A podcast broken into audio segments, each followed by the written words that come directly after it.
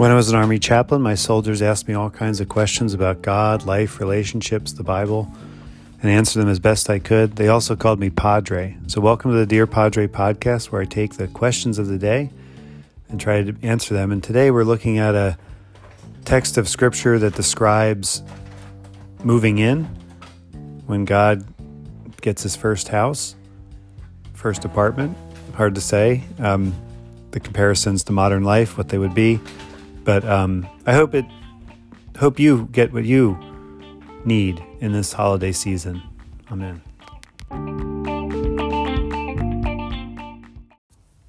The daily office jumps over to the scene from the new kingdom of David. David is still a rustic warrior like the king that preceded him, Saul. David is the first king of his house of his dynasty. Um, Saul's house has ended, Jonathan's line has ended, and now he's the king. He pretty early on conquers Jerusalem from the Jebusites. Jerusalem's a pretty hard city to conquer, even um, even in those times. And they sneak into the city um, through a water gate, and you can, if you go there today to Jerusalem, you can you can sneak through that same gate um, with a tour guide. But the uh, conquer, conquering of Jerusalem from the Jebusites harkens back to the moment where Abraham meets the king of Salem, Melchizedek, king of Salem, Jerusalem, uh, probably related right there. And Jerusalem is again part of the drama of salvation. This, this city becomes uh, again involved in the plot of how God saves God's people. Uh, perhaps even the Garden of Eden starts here, and there the plot begins in the Bible. And so now that the city's conquered, they bring the tabernacle in. There's only one or two hiccups when they bring the tabernacle in. First is poor Uzzah. They are transporting the Ark of the Covenant on a little cart, and Uzzah uh, reaches up to steady the cart as it's shaking. Uh, there you know, these roads were gravel. It put it, that's putting it uh, gently. Um, really just rocky paths. And this cart uh, struggling. It's a new cart. There's probably new oxen on it or something. And he reaches out and he is struck dead. The anger of the Lord was kindled against Uzzah. So it's very clear what happened. Um, and then they keep going and they keep dancing and David is getting hot. It's hot out there and he's taken off his clothes and he's dancing before the Lord as the uh, Levites are playing the music and they're dancing and they're processing and he's twirling in his linen ephod. Hard to know exactly what the linen ephod was. Um, it is the word used for the priestly garments that the priests were wearing. So maybe there's a little bit of overlap between David as the king and David as the priest. Hard to know, but it's a, a fairly slight garment. Not doesn't cover a lot, like a hospital gown maybe. Only covers 50%. And he's out there and they've got a big feast going. But David's wife, Michal, Michelle, Michael, however you pronounce her name, um, mocks her husband and says, The king has uncovered himself. He's look he looks like a servant out there, a slave out there. He's a looks like a vulgar drunk guy out there. So that is another hallmark of this entry into Jerusalem. This sort of bittersweet day of triumph, but also of the internal problems of David's personal life being put on display as well. Not to mention the killing of Uzzah. And then it says David is settled in his house. I don't know how long it takes you to settle into your house, you know, after you move. It takes a long time for most people. Um, years sometimes. You're still you still got boxes, you know, in the other rooms that you're not using or something. And the prophet Nathan comes to David as as the prophet Nathan does many times and says, "How long is God going to stay in a tent?" How long will he live in that tent out there? Um, when are you going to build him a house? And this becomes a discussion of our text today. The discussion of Will God need a house? Does God need a house? The answer is yes. And then the Lord comes into the conversation and says, I was fine living out in a tent. I didn't need a house.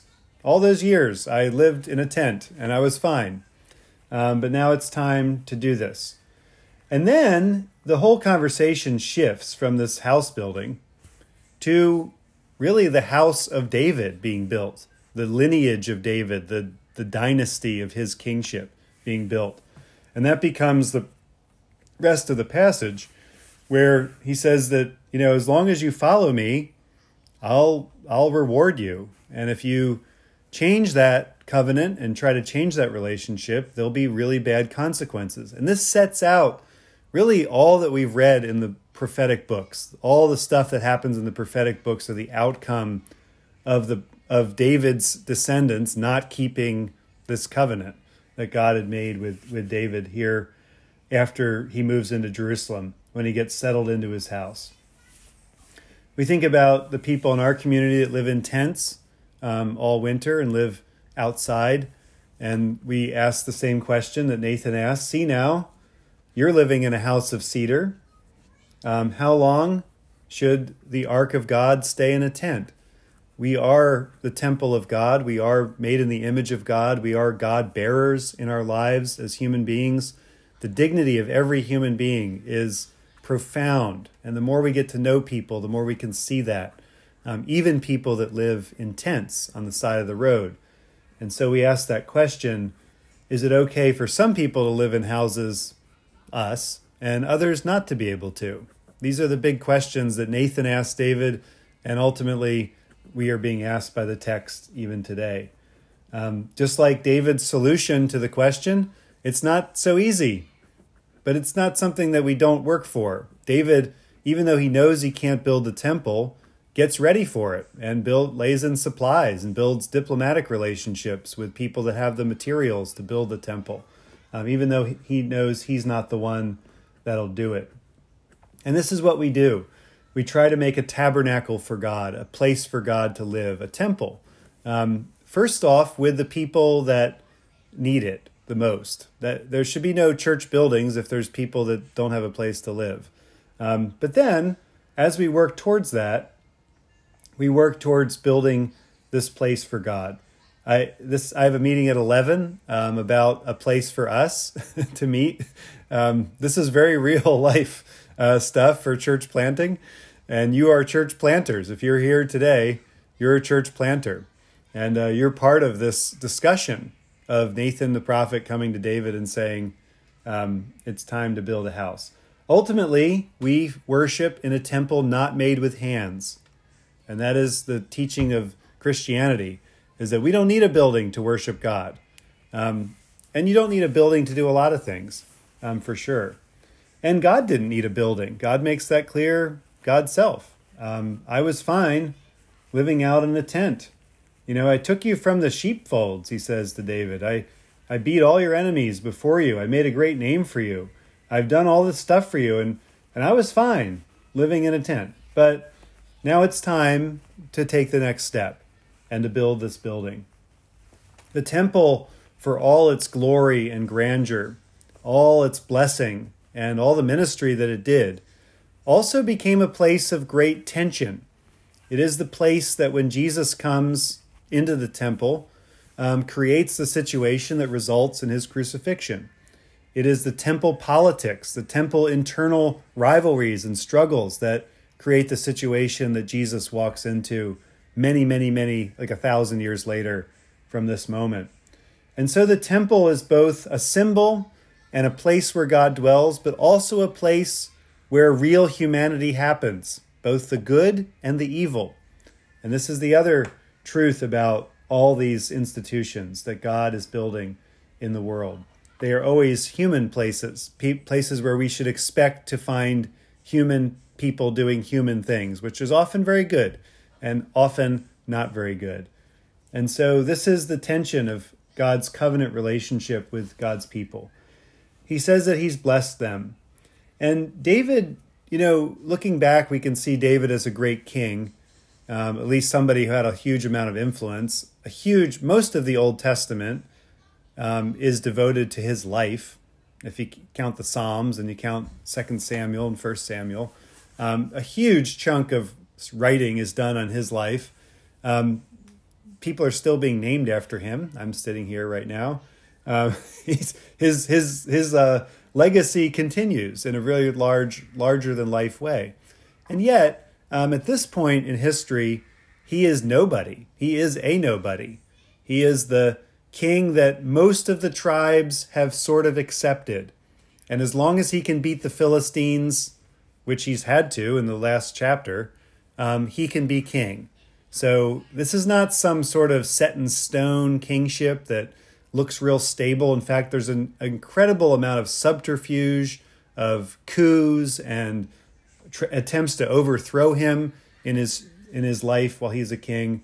So this is nothing established. So when God makes a promise that David's house will be established forever, that is the promise of God that actually happens in spite of all the circumstances. So the promises of God to you, whatever promises God has made to you, it's good to sort those out and say, what does God promise me? And then to say, I believe that will happen. I believe that will happen in God's time. Those promises, those things, especially those things that were caused by our childhood wounds, um, the things that we felt like we could never have, and other people had in, in easy abundance, and maybe we didn't have. Um, and we've thought about that our whole lives and said, when am I going to get that? And we look for that in all kinds of places, uh, with all kinds of people and all kinds of situations, and we never quite find it. And we're always wondering, is God going to come through for us? Is God going to give us that thing that my heart, when I was seven and eight and nine and 10, really, really wanted? What is that that I need? And that is the promise of God that can come to you, that will come to you. That is the promise of God that came to David. And and that David responded to by saying yes. So say yes to God today. God will give you the promises that God made, and God will keep the promises God made to you in faith, in trust.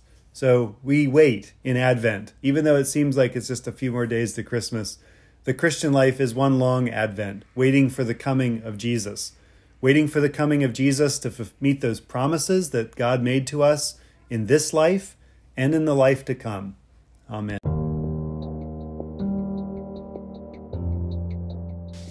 Almighty God, who hast given us grace at this time with one accord to make our common supplication unto Thee, and hast promised through Thy well beloved Son that when two or three are gathered together in His name, Thou wilt be in the midst of them. Fulfill now, O Lord, the desires and petitions of thy servants, as may be best for us, granting us in this world knowledge of thy truth, in the world to come, life everlasting. Amen.